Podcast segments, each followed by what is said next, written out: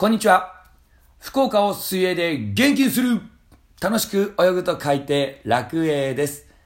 この番組は福岡を水泳で元気にするというコンセプトで、福岡の情報について、水泳について、そしてコーチ歴25年の中で学んだコーチングについて話をしていく番組です。朝のバタバタが終わった後、お昼休みなどの隙間時間に、そして水泳についてもっと知りたいなって思った時に聞いてもらえたら嬉しいです。今回から福岡情報と水泳情報を分けてお話しさせていただくようにしています。それでは水泳情報です。前回背泳ぎについてお話をしていました。復習しますと、背泳ぎには4つのパートがあります。背浮き、背面キック、ストローク、呼吸。この4つを意識して泳いでもらうと大丈夫ですよという話をしています。では復習です。背面キックなんですが、キックを打つことにより下半身が浮いてくる。ゆっくりのリズムでいいので常に足を動かし続ける。これを意識しながらストローク、手のひらで水を押したら顔の前を通り手をまた元に戻すというような話をしてきました。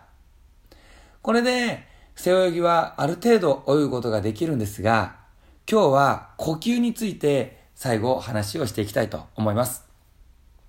では呼吸とはですね、どういうものかというと、いつでもいい、呼吸していいということにもなるんですが、リラックスして泳ぐために、リズムよく泳ぐために必要なのが呼吸なんですよということを覚えておいてください。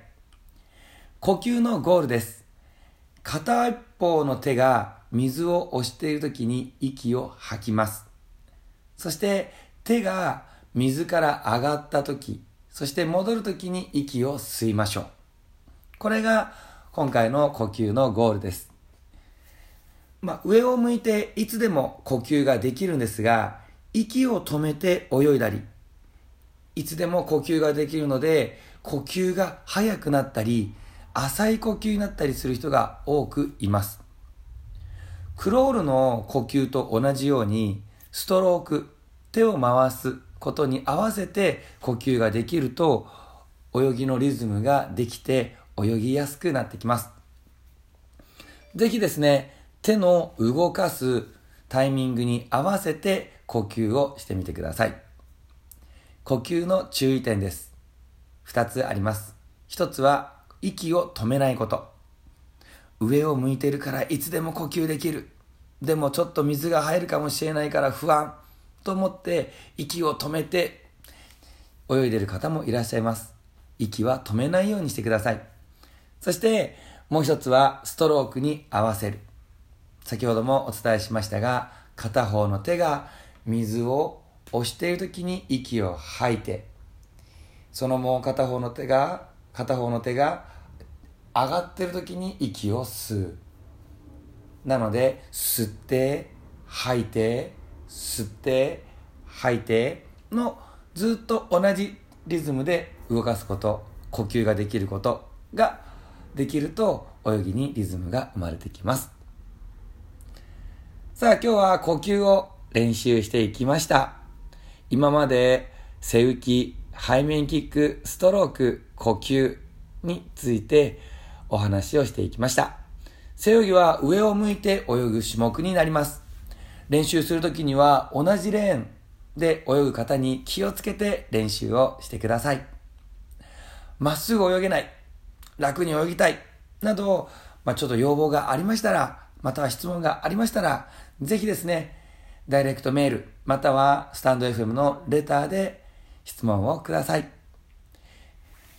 どんどん水泳が楽しくなるようにお答えしていきたいなと思います。ラジオを聞いていいねって思っていただけたら、ぜひフォローをお願いします。楽泳ではブログ、インスタグラム、ツイッター、フェイスブックを行っています。検索ワードは楽泳、楽しく泳ぐと書いて楽泳、またはひらがなで楽泳で調べてみてください。水泳についてご質問がありましたら、レターや各 SNS のダイレクトメールでご連絡ください。お待ちしています。それではまた次回まで。バイバイ。